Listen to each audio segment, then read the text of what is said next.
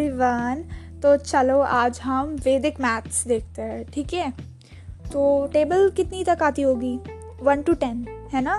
सबको 1 to 10 तो आती ही है ना। बस आपको इतना चाहिए और आप मीन्स 1 से लेकर आप 99 तक टेबल्स लिख सकते हैं।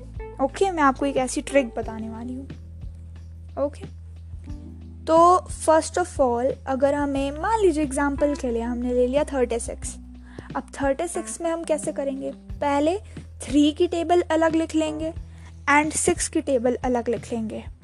ओके, फिर जो 3 की टेबल में जितने भी नंबर्स हैं उनको हम रखे रहेंगे, और फिर जो 6 की टेबल के जो पहले नंबर्स हैं जैसे 6 to the 12, तो 12 का जो 1 है वो 1 को प्लस कर देंगे जो कि यहाँ साइड पे 3 की टेबल पे है, ठीक है। तो जैसे 3 की टेबल पे क्या आया था? 3 1 जा 3, 3 2 जा 6। अब 6 + 1 करेंगे और साइड में 2 तो है ही, तो 72। तो 36 2 जा 72।